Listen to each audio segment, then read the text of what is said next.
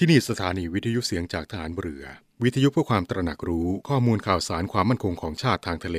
รายงานข่าวอากาศ และเทียบเวลามาตรฐาน จากนี้ไปขอเชิญรับฟังรายการ นาวีสัมพันธ์ครับ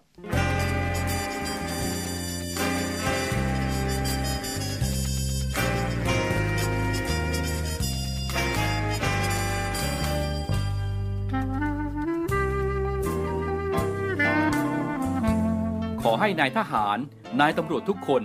รักษาคำปฏิญาณที่ได้ให้ไว้อย่างเคร่งครัด และตั้งใจปฏิบัติหน้าที่ด้วยความเที่ยงตรง เข้มแข็งและเสียสละ พร้อมทั้งหมั่นศึกษา และฝึกฝนตนเอง ให้มีความจัดเจนคล่องแคล่วในหน้าที่ และในการปฏิบัติงานร่วมกับผู้อื่น ฝ่ายอื่นอยู่เสมอ ทุกคนทุกฝ่ายจะได้สามารถร่วมมือร่วมใจกัน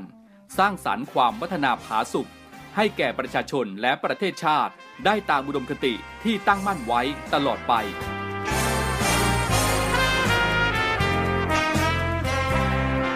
พระราชดำรัสพระบาทสมเด็จพระเจ้าอยู่หัว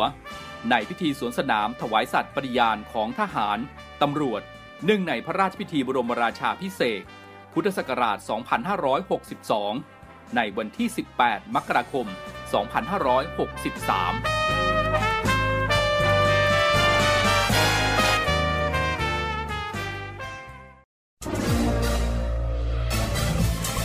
คุณกำลังฟังเสียงจากฐานเรือ ทุกความเคลื่อนไหวในทะเลฟ้าฝั่งรับฟังได้ที่นี่เสียงจากทหารเรือ กับช่วงเวลาของรายการนาวีสัมพันธ์ สวัสดีครับกลับมาพบกับผมพันจ่าเอกชำนาญวงกระต่าย เช่นเคยนะครับ ในช่วง7โมงครึ่งถึง8โมงทุกเช้าวันอาทิตย์แบบนี้นะครับในช่วงของรายการนาวีสัมพันธ์ รับฟังพร้อมกันทั่วประเทศทั้ง 15 สถานี 21 ความถี่ครับ ทางสถานีวิทยุในเครือข่ายเสียงจากทหารเรือ กับทุกความเคลื่อนไหวในทะเลฟ้าฝั่ง รับฟังได้ที่นี่เสียงจากทหารเรือครับ วันนี้พบกันตรงกับวันอาทิตย์ที่ 23 พฤษภาคม 2564ในช่วงสัปดาห์ที่ผ่านมานะครับกองทัพเรือได้จัดงานวันอาภากร ปี 2564 นะครับหน่วยงานต่างๆ ของกองทัพเรือแต่ละพื้นที่ ก็มีการจัดพิธีบวงสรวงวางพวงมาลา และร่วมใจกันบริจาคโลหิต รวมถึงกิจกรรมเพื่อสาธารณประโยชน์ในแต่ละพื้นที่ เพื่อถวายเป็นพระราชกุศล แด่พลเรือเอก พระเจ้าบรมวงศ์เธอ พระองค์เจ้าอาภากรเกียรติวงศ์กรมหลวงชุมพรเขตอุดมศักดิ์องค์บิดาของทหารเรือไทยนะครับ เนื่องในวันอาภากร เมื่อวันที่ 19 พฤษภาคมที่ผ่านมาครับ เรามาพูดถึงสถานการณ์ของการแพร่ระบาดของโรคโควิด -19 กันนะครับสถานการณ์นะครับในวันที่ 22 พฤษภาคมนะครับก็คือข้อมูลของเมื่อวานนี้ เมื่อเวลา 8 นาฬิกานะครับที่ศูนย์ปฏิบัติการภาวะฉุกเฉิน กรมควบคุมโรคกระทรวงสาธารณสุขนะครับได้ออกมาเปิดเผยตัวเลขสถานการณ์การแพร่ระบาดของโรคโควิด -19 ในประเทศไทยนะครับ ล่าสุดครับสถานการณ์การแพร่ระบาดโรคติดเชื้อไวรัสโคโรนา 2019 หรือโควิด -19 นะครับในประเทศไทยในวันนี้นะครับล่าสุดของเมื่อวานนะครับ ต้องบอกคุณผู้ฟังไว้ก่อนนะครับว่าข้อมูลเนี่ยเป็นข้อมูลของเมื่อวานนี้ วันที่ 22 นะครับพบผู้ติดเชื้อรายใหม่ครับ เพิ่ม 3,052 ราย แบ่งเป็นผู้ติดเชื้อรายใหม่ 2,447 ราย และผู้ติดเชื้อในเรือนจำ 605 ราย รวมยอดติดเชื้อสะสมณเวลานี้นะครับ 126,110 8 รายด้วยกัน และเสียชีวิตเพิ่ม 24 ราย เสียชีวิตสะสม 759 รายครับ มาดูการเปิดเผยของอธิบดีกรมวิทยาศาสตร์การแพทย์กันบ้างนะครับ นายแพทย์สุภกิจศิริลักษ์นะครับ ออกมาเปิดเผยว่า จากการเฝ้าระวังการกลายพันธุ์ของเชื้อไวรัสโควิด -19 นะครับทางด้านกรมวิทยาศาสตร์การแพทย์ ได้ตรวจรหัสพันธุกรรม จากตัวอย่างที่ส่งมาจากแคมป์คนงานก่อสร้าง และบริเวณใกล้เคียงจำนวน 80 ตัวอย่างครับ พบว่าเป็นสายพันธุ์อินเดียนะครับนั่นคือ B 1617.2จำนวน 36 ราย แยกเป็นคนไทย 21 ราย คนงานชาวเมียนมา 10 ราย และกัมพูชา 5 รายด้วยกันครับ ที่เหลือก็เป็นสายพันธุ์เดิมนะครับนั่นก็คือสายพันธุ์อังกฤษ และยังมีตัวอย่างจากการค้นหาเชิงรุกนะครับจากพื้นที่อื่น นะครับในพื้นที่กรุงเทพมหานครอีก 2 แห่งด้วยกัน แต่พบเป็นสายพันธุ์อังกฤษทั้งหมดครับ ซึ่งในขณะนี้นะครับภายในประเทศไทย เชื้อที่พบจะเป็นสายพันธุ์อังกฤษนะครับประมาณ 87%เพิ่งตรวจพบสายพันธุ์อินเดียนะครับและจะได้ขยายการนำตัวอย่างจากคลัสเตอร์อื่นๆนะครับมาตรวจรหัสพันธุกรรม เพื่อดูการกระจายตัวต่อไปครับ จากข้อมูลของ Public Health England นะครับพบว่าสายพันธุ์อินเดียมีการแพร่กระจายได้ค่อนข้างรวดเร็ว คล้ายกับสายพันธุ์อังกฤษนะครับแต่ยังไม่พบหลักฐานที่มีผลต่อความรุนแรงหรือว่าอัตราการเสียชีวิต และยังตอบสนองต่อวัคซีนได้นะครับจึงไม่ควรวิตกกังวลมากจนเกินไปนะครับ นายแพทย์สุภกิจศิริลักษ์ยังกล่าวเพิ่มเติมด้วยนะครับว่ากรมวิทยาศาสตร์การแพทย์ และเครือข่ายห้องปฏิบัติการ ที่สามารถทำการตรวจรหัสพันธุกรรมได้นะครับ ก็จะมีการร่วมมือกันนะครับ เฝ้าระวังสายพันธุ์ที่น่าห่วงกังวล นั่นก็คือสายพันธุ์อังกฤษ สายพันธุ์อินเดีย สายพันธุ์แอฟริกาใต้ และบราซิล ในลำดับต่อไป และห้องปฏิบัติการกรมวิทยาศาสตร์การแพทย์สามารถตรวจรหัสพันธุกรรมแบบทั้งตัวนะครับได้สัปดาห์ละ 384 ตัวอย่าง ซึ่งมากกว่ามาตรฐานที่ WHO นะครับต้องการสัปดาห์ละ 150 ตัวอย่าง โดยจะเก็บมาจากทุกส่วนของประเทศ และกรณีต้องการทราบผลเร็วนะครับก็มีวิธีการตรวจสอบ ซึ่งใช้เวลาเพียง 1-2 วันเท่านั้นครับ จากสถานการณ์การแพร่ระบาดในปัจจุบันนี้นะครับก็ต้องบอกว่ามีเชื้อตัวใหม่นั่นก็คือสายพันธุ์อินเดียที่หลายๆข่าวนะครับก็ยังวิตกกังวลกันอยู่นะครับ เพราะว่าเชื้อตัวนี้มีการกระจายได้ง่ายกว่าสายพันธุ์อังกฤษที่เราได้ประสบมาในเคสล่าสุดนะครับ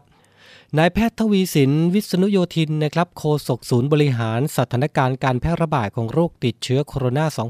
า 2019 หรือสอบคนะครับก็ได้ออกมาถแถลงนะครับในที่ประชุมของสอบค เห็นชอบนะครับขยายระยะเวลา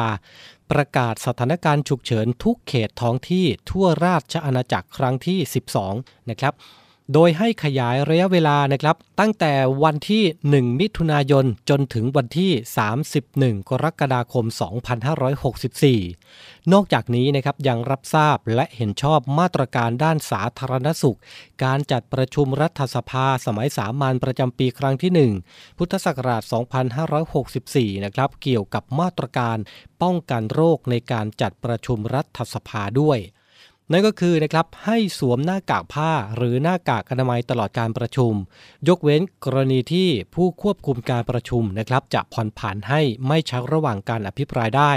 และมอบหมายให้กรุงเทพมหานครสำนักเลขาธิการสภาผู้แทนราษฎร และสำนักเลขาธิการวุฒิสภาเป็นหน่วยกำกับติดตาม การปฏิบัติตามมาตรการด้านสาธารณสุขนะครับที่ กรุงเทพมหานคร และกรมควบคุมโรคกำหนดครับ รวมทั้งมอบหมายให้กระทรวงสาธารณสุข จัดสรรวัคซีนจำนวน 2,000 โดส ฉีดให้ข้าราชการรัฐสภาในช่วงวันที่ 21-25 พฤษภาคมนี้ ก่อนจะมีการประชุมนะครับ นอกเหนือจากนี้นะครับส่วนมาตรการเลื่อนการเปิดภาคเรียนเป็นวันที่ 14 มิถุนายนนั้นนะครับใน 4 จังหวัดควบคุมสูงสุด ได้แก่กรุงเทพมหานคร นนทบุรี ปทุมธานี และสมุทรปราการ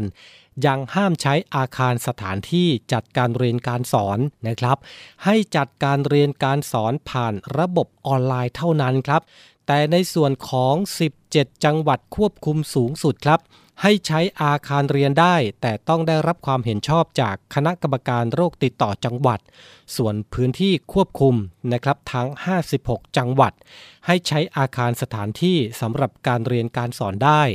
โดยการรวมกลุ่มของคนส่วนมาก จะต้องปฏิบัติตามมาตรการที่กระทรวงสาธารณสุขกำหนดคือต้องไม่เกิน 50 คนครับ ในเรื่องของการเปิดเทอมนี้นะครับ รัฐมนตรีว่าการกระทรวงศึกษาธิการก็เสนอมาตรการแนวทางการปฏิบัติของสถานศึกษานะครับว่า ให้เน้นการเรียนออนไลน์ ใช้เทคโนโลยีในการเรียนการสอนเป็นหลัก โดยเฉพาะพื้นที่ควบคุมสูงสุด และเข้มงวด 4 จังหวัด ต้องเรียนออนไลน์เท่านั้นครับส่วนจังหวัดอื่นๆนะครับก็ให้มีการใช้วิธีผสมผสานนะครับทั้งเรียนออนไลน์ แล้วก็มีการจัดเรียนได้นะครับ สำหรับการกระจายวัคซีนที่รัฐบาลประกาศให้เป็นวาระแห่งชาตินะครับ ทางด้านนายแพทย์ทวีสินกล่าวว่า จะฉีดพร้อมกันในวันที่ 7 มิถุนายนผ่าน 3 ช่องทางครับ คือ ระบบหมอพร้อม ลงทะเบียนณจุดบริการ และกระจายวัคซีนให้กลุ่มเฉพาะนะครับ เช่น บุคลากรทางการแพทย์ บุคคลที่มีความสำคัญต่อระบบเศรษฐกิจ รวมถึงกลุ่มที่มีโรคประจำตัว 7 กลุ่มโรคนั่นเองครับ จะสังเกตเห็นได้นะครับว่าในปัจจุบันนี้นะครับยอดผู้ติดเชื้อโควิด -19 ในบ้านเราก็ยังคงเพิ่มขึ้นทุกวันทุกวันนะครับ เพราะฉะนั้นออกนอกบ้านทุกครั้งนะครับ สวมหน้ากากผ้าหน้ากากอนามัยตลอดเวลานะครับ และในแต่ละสถานที่เนี่ยนะครับต้องบอกว่าหลายๆคนนะครับใส่หน้ากากผิดนะครับบางคนเอามาปิดแค่คาง บางคนมีช่องโหว่นะครับซึ่งทางด้านการแพทย์ของญี่ปุ่นเองนะครับถ้าเกิดว่าใครได้ติดตามสถานการณ์ของการใส่หน้ากากอนามัยนะครับเขาออกมาชี้แจงแล้วก็มีการวิเคราะห์แล้วก็ทดสอบกันนะครับเกี่ยวกับการใส่หน้ากาก เพราะคนญี่ปุ่นเองนะครับสงสัยกันนะครับว่าขณะใส่หน้ากากทำไมติดโควิดได้นะครับเขาก็เลยมีการทดสอบแล้วก็วิจัยในการสวมหน้ากากนะครับก็มีหน้ากากผ้า N95 รวมไปถึงหน้ากากอนามัยที่หลายๆ คนใช้กันอยู่นะครับ ที่สำคัญเลยนะครับสาเหตุที่ใส่หน้ากากแต่ติดเชื้อได้ก็เพราะว่าช่องโหว่ของหน้ากากที่เราสวมใส่นะครับ มันมี ช่องทำให้อากาศผ่านได้นั่นเองนะครับ เพราะฉะนั้นการใส่หน้ากากที่ถูกต้องนะครับ ก็พยายามให้ผิวสัมผัสของใบหน้า สัมผัสกับหน้ากากทุกส่วนก็แล้วกันนะครับ โดยให้มีช่องว่างหรือช่องโหว่ให้น้อยที่สุดก็แล้วกัน นอกเหนือจากการใส่หน้ากากออกนอกบ้านทุกครั้งแล้วนะครับ ที่สำคัญอีกอย่างหนึ่งนั่นก็คือ ขยันล้างมือบ่อยๆด้วยน้ำสบู่หรือว่าเจลแอลกอฮอล์บ่อยๆด้วยก็แล้วกัน หลีกเลี่ยงสถานที่ที่มีผู้คนเยอะๆนะครับ ถ้าจำเป็นจริงๆนะครับก็ใช้เวลาให้น้อยที่สุดด้วยก็แล้วกันครับ ในขณะที่สถานการณ์การแพร่ระบาดของโรคโควิด -19 ในปัจจุบันนี้นะครับ แพร่กระจายไปทั่วประเทศและก็ทวีความรุนแรง เพิ่มขึ้นทุกวันทุกวันนะครับ หลายหน่วยงานก็ มีการร่วมมือร่วมใจกันนะครับให้กำลังใจกับโรงพยาบาล รวมไปถึงบุคลากรทางการแพทย์นะครับในการหยิบยื่นให้ความช่วยเหลือ คนละเล็กคนละน้อยนะครับใครที่สามารถช่วยอะไรได้นะครับก็ช่วยนะครับ ส่วนใครที่สามารถทำอะไรได้บ้างนะครับในความสามารถของตัวเองในสถานะของตัวเองก็ทำตามกำลังความสามารถของตัวเองกันไปนะครับ กองทัพเรือจัดตั้งหมู่เรือเฉพาะกิจบรรเทาสาธารณภัยทางทะเลกองทัพเรือ เพื่อเตรียมความพร้อมในการช่วยเหลือประชาชน กองทัพเรือที่ประชาชนเชื่อมั่นและภาคภูมิใจ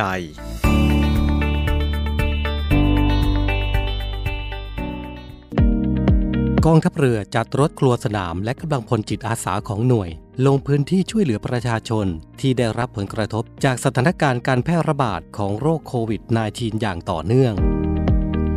กองทัพเรือที่ประชาชนเชื่อมั่นและภาคภูมิใจ พบกับอีกหนึ่งช่องทาง ในการติดตามรับฟังสถานีวิทยุในเครือข่ายเสียงจากทหารเรือทั้ง 15 สถานี 21 ความถี่ ผ่านแอปพลิเคชันเสียงจากทหารเรือ ในโทรศัพท์มือถือระบบ Android เพียงเข้า Play Store พิมพ์ค้นหาเสียงจากทหารเรือ จากนั้นดาวน์โหลดแอปมาติดตั้ง ก็สามารถเลือกรับฟังสถานีและความถี่ที่ต้องการรับฟังได้ แล้วมารับฟังไปพร้อมกันนะครับ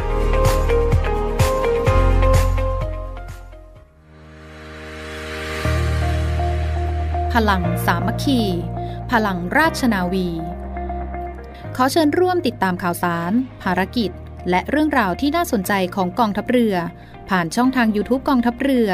ด้วยการกดไลค์ กดติดตาม YouTube Channel กองทัพเรือ Royal Thai Navy Official Channel มาอัปเดตข่าวสาร และร่วมเป็นส่วนหนึ่งกับกองทัพเรือที่ประชาชนเชื่อมั่นและภาคภูมิใจ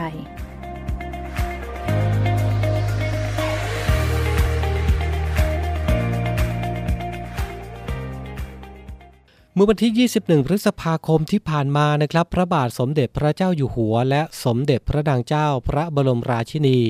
ทรงพระกรุณาโปรดเกล้า พระราชทานเครื่องออกซิเจนไฮโฟลนะครับแก่โรงพยาบาลสมเด็จพระปิ่นเกล้า กรมแพทย์ทหารเรือจำนวน 10 เครื่อง เพื่อนำไปใช้รักษาผู้ป่วยโควิด -19 นะครับที่อยู่ในภาวะบกพร่องทางการหายใจ หรือผู้ป่วยหนักอื่นๆนะครับที่ต้องเร่งรักษา โดยมีพลเรือโทวิชัยมนัสศิริวิทยาเจ้ากรมแพทย์ทหารเรือ และคณะผู้บริหารของกรมแพทย์ทหารเรือทำพิธีรับพระราชทานหน้าพระบรมฉายาลักษณ์ณห้องประพัฒศรีสโมสร โรงพยาบาลสมเด็จพระปิ่นเกล้ากรมแพทย์ทหารเรือ เขตธนบุรีกรุงเทพมหานครครับ ด้วยสำนึกในพระมหากรุณาธิคุณของพระบาทสมเด็จพระเจ้าอยู่หัว และสมเด็จพระนางเจ้าพระบรมราชินี เป็นล้นพ้นที่ทรงมีต่อโรงพยาบาลสมเด็จพระปิ่นเกล้า กรมแพทย์ทหารเรือกองทัพเรือตลอดจนประชาชนทั่วไป และบุคลากรของโรงพยาบาล กราบถวายบังคม แทบเบื้องพระยุคลบาท และขอเทิดทุนไว้เหนือกล้าวเหนือกระหม่อมเป็นสัพพสิริมงคล และจักมุ่งมั่นดำเนินภารกิจดูแลผู้ป่วยประชาชนที่ทุกร้อน โดยใช้ประโยชน์สูงสุดจากเครื่องออกซิเจนไฮโฟลพระราชทาน ซึ่งเป็นอุปกรณ์สำคัญนะครับในการช่วยเหลือผู้ป่วย เพื่อพัฒนางานบริการทางด้านการแพทย์ ในการดูแลผู้ป่วยในช่วงสถานการณ์การระบาดของเชื้อไวรัสโคโรนา 2019 ต่อไปครับและในตลอดช่วงเวลาที่ผ่านมานะครับ ก็มีหน่วยงานหลายหน่วยงานของกองทัพเรือรวมไปถึงหน่วยงานเอกชนนะครับ รวมไปถึงบุคคลทั่วไปนะครับ ก็เข้ามามอบของนะครับ สิ่งที่เป็นประโยชน์ต่อการช่วยเหลือผู้ป่วยทางด้านการแพทย์นะครับ มอบให้กับโรงพยาบาลสมเด็จพระปิ่นเกล้ากรมแพทย์ทหารเรือกองทัพเรืออย่างต่อเนื่องนะครับ ในช่วงสัปดาห์ที่ผ่านมา ไปดูภารกิจของสอนชนจังหวัดระนองกันนะครับ เมื่อวันที่ 20 พฤษภาคมที่ผ่านมานะครับเวลา 3 นาฬิกาสอนชนจังหวัดระนองนะครับ สั่งการให้เรือต่อ 995 ออกช่วยเหลือลูกเรือประมงนะครับ ชื่อเรือกอจุมพล 19 ในทะเลจังหวัดระนองนะครับ ซึ่ง เรือลำนี้นะครับเกิดอุบัติเหตุ ลูกเรือถูกเชือกพันขาขาดขนาดกู้อวนนะครับชื่อนายมินอวงนะครับได้รับบาดเจ็บเสียเลือดมาก ทางเรือนะครับได้ทำการพยาบาลเบื้องต้น และกำลังนำเรือกลับเข้าฝั่ง จากนั้นเรือต่อ 995 นะครับก็ได้ออกเรือด่วนเพื่อช่วยเหลือลูกเรือประมง เวลาประมาณ6นาฬิกา15 นาทีครับทำการช่วยเหลือและส่งกลับสายแพทย์เป็นกรณีเร่งด่วน จนกระทั่งเวลา8นาฬิกา15 นาที ได้นำส่งผู้ป่วยให้กับหน่วยกู้ชีพฉุกเฉิน โรงพยาบาลระนอง ณ ท่าเทียบเรือระนองนะครับ ตามที่สอนชนจังหวัดระนองได้ประสานไว้ล่วงหน้า ทั้งนี้นะครับการช่วยเหลือลูกเรือประมงดังกล่าว ก็มีการปฏิบัติตามมาตรการป้องกัน การแพร่ระบาดของโรคติดต่ออย่างเคร่งครัดนะครับ ก็เป็นอีกหนึ่งภารกิจนะครับของกองทัพเรือโดยเรือต่อ 995 มาต่อกันที่อีกหนึ่งความสำเร็จของลูกผู้ชายนะครับที่เป็นทหารเรือที่ประสบผลสำเร็จในการผ่านหลักสูตรของกองทัพเรือครับ วันที่ 21 พฤษภาคมที่ผ่านมาครับพลเรือเอกสุดที่นันสมานรักผู้บัญชาการกองเรือยุทธการ เป็นประธานในพิธีประดับเครื่องหมายความสามารถนักทำลายใต้น้ำจู่โจม ปีกแข็งนะครับ แก่ผู้สำเร็จหลักสูตรนักทำลายใต้น้ำจู่โจมรุ่นที่ 49 ซึ่งปีนี้จบหลักสูตรจำนวน 45 นายด้วยกันครับ ก็ประกอบไปด้วยกองทัพเรือ 40 นาย กองทัพบบก 2 นาย กองทัพอากาศ 2 นาย และสำนักงานตำรวจแห่งชาติ 1 นายครับ ที่ห้องประชุมกองเรือยุทธการ กองบังคับการกองเรือยุทธการอำเภอสัตหีบจังหวัดชนบุรี ในการนี้นะครับผู้บังคับบัญชาระดับสูง และหัวหน้าหน่วยขึ้นตรงของกองเรือยุทธการ ร่วมแสดงความยินดีกับผู้สำเร็จหลักสูตรนะครับซึ่งหลักสูตรนักทำลายใต้น้ำจู่โจมนี้นะครับ ถือได้ว่าเป็นหลักสูตรที่มีระยะเวลาในการฝึกยาวนานครับถึง 31 สัปดาห์ ประกอบกับความกดดันไม่ว่าจะเป็นกดดันในเรื่องของร่างกายและสภาพจิตใจ ดังนั้นครับในแต่ละรุ่นจึงมีผู้สำเร็จหลักสูตรประมาณครึ่งหนึ่งของผู้เข้ารับการฝึก ทั้งนี้ครับหลักสูตรแบ่งช่วงการฝึกออกเป็นภาคที่ตั้ง ภาคทะเลและภาคป่า ผู้เข้ารับการฝึกที่ผ่านบททดสอบทั้งร่างกายจิตใจ ตลอดจนการทำงานร่วมกันเป็นทีมทั้งภาคทฤษฎีและปฏิบัตินะครับเป็นระยะเวลาทั้งสิ้น 31 สัปดาห์ จึงถือได้ว่าเป็นนักทำลายใต้น้ำจู่โจมชั้นต้นนะครับผู้ที่สำเร็จหลักสูตรนักทำลายใต้น้ำจู่โจมชั้นต้นนะครับที่เป็นข้าราชการกองทัพเรือทั้ง 40 นาย จะเข้ารับการฝึกในหลักสูตรนักทำลายใต้น้ำจู่โจม ชั้นสูงเป็นเวลา 12 สัปดาห์ต่อไป จึงจะสำเร็จเป็นนักทำลายใต้น้ำจู่โจมที่สมบูรณ์ครับ พร้อมประจำการในหน่วยบัญชาการสงครามพิเศษทางเรือกองเรือยุทธการต่อไป และก็จะเป็นนักรบพิเศษที่กองเรือยุทธการและกองทัพเรือที่ภาคภูมิใจครับไปต่อกันที่ภารกิจของทัพเรือภาคที่ 2 กันบ้างนะครับพลเรือโทสำเริงจันโสผู้บัญชาการทัพเรือภาคที่ 2 และผู้บัญชาการศูนย์บรรเทาสาธารณภัยทัพเรือภาคที่ 2 ครับ สั่งการให้เรือหลวงทองหลางสนับสนุนน้ำเพื่อช่วยเหลือประชาชน กรณีเกิดปัญหาภัยแล้ง ในพื้นที่หมู่ 11 บ้านเกาะนกเผาตำบลดอนสักอำเภอดอนสัก จังหวัดสุราษฎร์ธานีจำนวน 43 หลังคาเรือนครับ ซึ่งเรือหลวงทองหลางนะครับก็มีการบรรทุกน้ำนะครับจากอำเภอเกาะสมุย เที่ยวแรกถึงเกาะนกเผา ส่งเก็บถังน้ำกลางใช้อุปโภคสำหรับประชาชน โดยจะดำเนินการส่งน้ำจำนวน 3 จุดด้วยกันนะครับ ก็ประกอบไปด้วยจุดที่ 1 เกาะนกเผาโฮมสเตย์นะครับจำนวน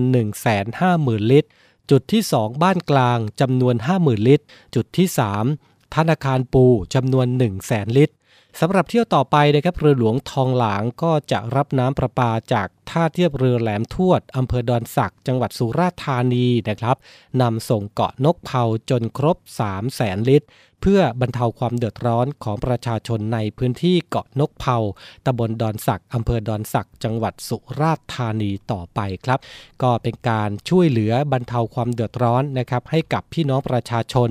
ที่ได้รับผลกระทบในการขาดน้ำนะครับ ส่วนทางด้านภาคอีสานนะครับ หน่วยเรือรักษาความสงบเรียบร้อยตามลำแม่น้ำโขงก็มีการจัดชุดนะครับในการช่วยเหลือพี่น้องประชาชนนะครับ ในการที่ได้รับผลกระทบจากพายุฟ้าฝนขนองในช่วงสัปดาห์ที่ผ่านมา หลายหน่วยงานหลายพื้นที่ของกองทัพเรือนะครับ ก็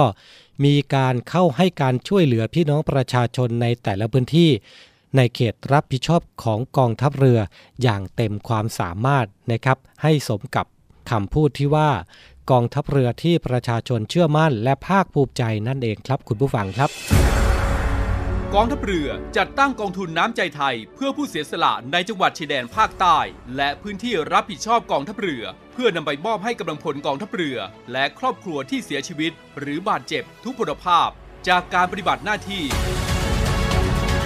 ร่วมบริจาคเงินสมทบทุนช่วยเหลือได้ที่ ธนาคารทหารไทย สาขากองบัญชาการกองทัพเรือ หมายเลขบัญชี 115ขีด2ขีด17087ขีด2ชื่อบัญชี กองทุนน้ำใจไทยเพื่อผู้เสียสละในจังหวัดชายแดนภาคใต้ และพื้นที่รับผิดชอบกองทัพเรือ กรุณาส่งหลักฐานการโอนเงินมาที่กรมการเงินทหารเรือ หมายเลขโทรศัพท์ 0 2475 5557 หรือ 02475 4584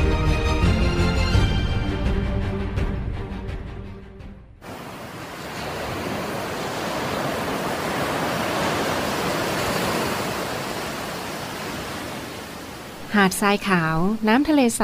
เริ่มต้นได้ด้วยมือเรา ขอเชิญร่วมเป็นส่วนหนึ่งในการดูแลรักษาท้องทะเลไทย ไม่ทิ้งขยะลงแหล่งน้ำชายหาดและท้องทะเล เพื่อลดปัญหาขยะมลพิษ ลดการใช้ถุงพลาสติก ไม่ทำร้ายสัตว์ทะเลหายาก และทำการประมงอย่างถูกวิธี เพื่ออนุรักษ์แนวปะการังอย่างยั่งยืน และท่องเที่ยวแบบวิถีใหม่ ปลอดภัยต่อธรรมชาติกองทัพเรือสนับสนุนการปกป้องรักษาทรัพยากรธรรมชาติทางทะเลของไทย พื่อความอุดมสมบูรณ์และยั่งยืนตลอดไป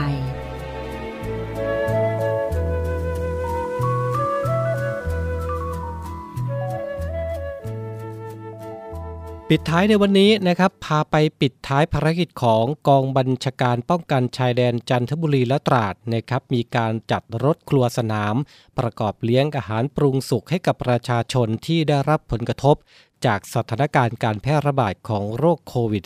-19 นะครับ โดยมีพลเรือตรีเทิดเกียรติอ่อนเมืองนะครับ พร้อมกำลังพลของหน่วยและจิตอาสา ได้ส่งมอบอาหารปรุงสุกพร้อมน้ำดื่มและหน้ากากอนามัยจำนวน 500 ชุดครับ ให้กับประชาชนที่อาศัยอยู่ในชุมชน เขตเทศบาลเมืองท่าช้าง ณบริเวณที่ทำการเทศบาลเมืองท่าช้างอำเภอเมืองจันทบุรี จังหวัดจันทบุรี โดยมีนายกเทศมนตรีเมืองท่าช้างนะครับ รวมไปถึงผู้แทนชุมชนต่างๆ รวมไปถึงอสมเป็นผู้รับมอบ เพื่อนำไปแจกจ่ายให้กับประชาชนตามที่พักอาศัยนะครับ เป็นการลดการแออัด และการรวมกลุ่มของคนหมู่มาก เพื่อช่วยบรรเทาความเดือดร้อนจากสถานการณ์นะครับ ทั้งนี้นะครับทางด้านกองทัพเรือเองนะครับ ก็มีการจัดรถครัวสนามนะครับ กระจายออกไปตามพื้นที่ต่างๆนะครับ ที่มีการแพร่ระบาดของโรคโควิด -19 ก็มีการจัดรถครัวสนามมี การปรุงอาหารสุกใหม่นะครับให้กับพี่น้องประชาชน ตลอดระยะช่วงเวลาที่ผ่านมาทุกวันด้วยนะครับ และทั้งหมดนี้นะครับคือเรื่องราวข่าวสารต่างๆ ของกองทัพเรือครับที่นำมาฝากคุณผู้ฟังกันในช่วงของรายการนาวีสัมพันธ์เช้าวันนี้ครับ วันนี้เวลาหมดลงแล้วนะครับ ผมพันจ่าเอกชำนาญวงกระต่ายผู้ดำเนินรายการ พร้อมทีมงานนาวีสัมพันธ์ทุกคน ต้องลาคุณผู้ฟังไปด้วยเวลาเพียงเท่านี้ พบกันใหม่โอกาสหน้าสำหรับวันนี้ สวัสดีครับ พบกับอีกหนึ่งช่องทางในการติดตามรับฟังสถานีวิทยุในเครือข่ายเสียงจากทหารเรือทั้ง 15 สถานี 21 ความถี่ ผ่านแอปพลิเคชันเสียงจากทหารเรือ ในโทรศัพท์มือถือระบบ Android เพียงเข้า Play Store พิมพ์ค้นหาเสียงจากทหารเรือ จากนั้นดาวน์โหลดแอปมาติดตั้ง ก็สามารถเลือกรับฟังสถานีและความถี่ที่ต้องการรับฟังได้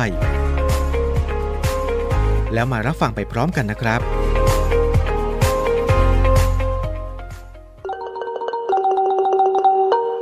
อเชิญร่วมบริจาคในการจัดสร้างพระพุทธศิราชนาวี มงคลสามัคคีประสิทธิ์พระพุทธรูปบูชากองทัพเรือ พระบาทสมเด็จพระเจ้าอยู่หัวทรงพระกรุณาโปรดเกล้า พระราชทานพระราชานุญาตให้กองทัพเรือ อัญเชิญอักษรพระปรมาพิไทยย่อวปร ไปประดิษฐานที่ผ้าทิพย์วัตถุประสงค์การจัดสร้าง เพื่อเฉลิมพระเกียรติพระบาทสมเด็จพระเจ้าอยู่หัว เนื่องในโอกาสขึ้นของราชเป็นพระมหากษัตริย์รัชกาลที่ 10 แห่งราชวงศ์จักรี ด้วยสำนึกในพระมหากรุณาธิคุณของพระองค์ท่านที่มีต่อกองทัพเรือ เพื่อให้ส่วนราชการในสังกัดกองทัพเรือ ข้าราชการทหาร และพนักงานราชการในสังกัดกองทัพเรือ ได้นำไปสักการะบูชาเพื่อให้เกิดความเป็นสิริมงคล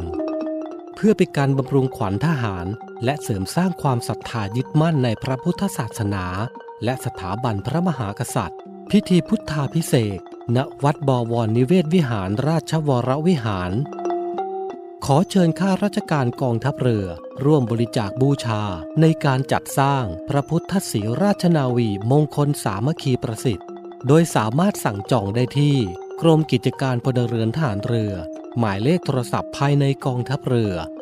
5 4960 หรือที่ 0 2475 4960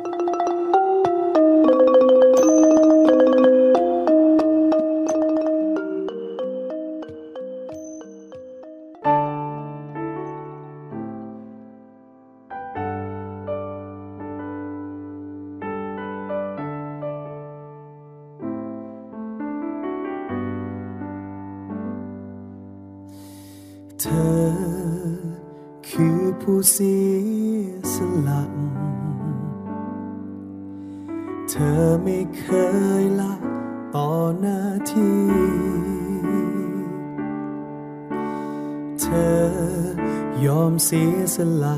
ความสุขที่มี เธอทำหน้าที่อย่างสุดใจ เรามองเห็นทุกความทุ่มเท เราคอยเฝ้ามองอยู่ไกลๆเรา ส่งกำลังใจ ส่งไป ให้ถึงเธอ เธอเหมือนคนคอยโอบกอดประเทศไทย สู้กับสิ่งร้ายๆโดยไม่หวั่นเกรง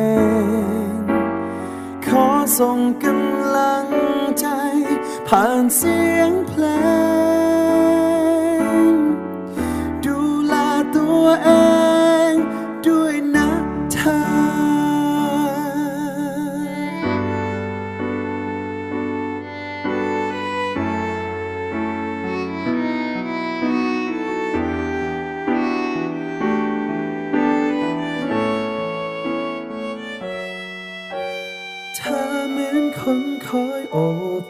ดประเทศไทย สู้กับสิ่งร้าย โดยไม่หวั่นเกรงขอส่งกำลัง